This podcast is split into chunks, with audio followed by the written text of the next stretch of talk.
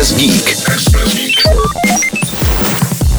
Výchozím písmem pro balík Office se v roce 2007 stalo Calibri, které nahradilo dosluhující Times New Roman a také fond Arial.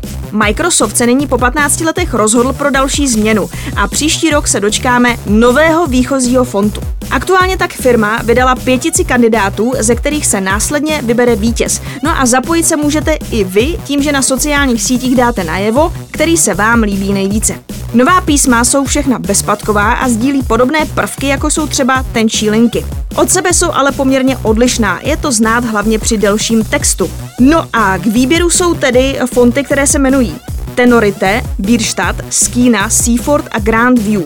Všechna písma si můžete vyzkoušet už nyní, pokud máte předplatné Microsoft 365. Nejnovější Word totiž podporuje cloudová písma a tak můžete využít i ta, která nemáte přímo nainstalovaná v počítači.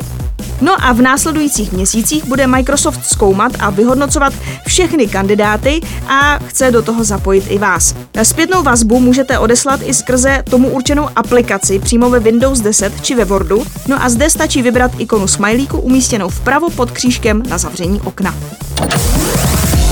Express Geek.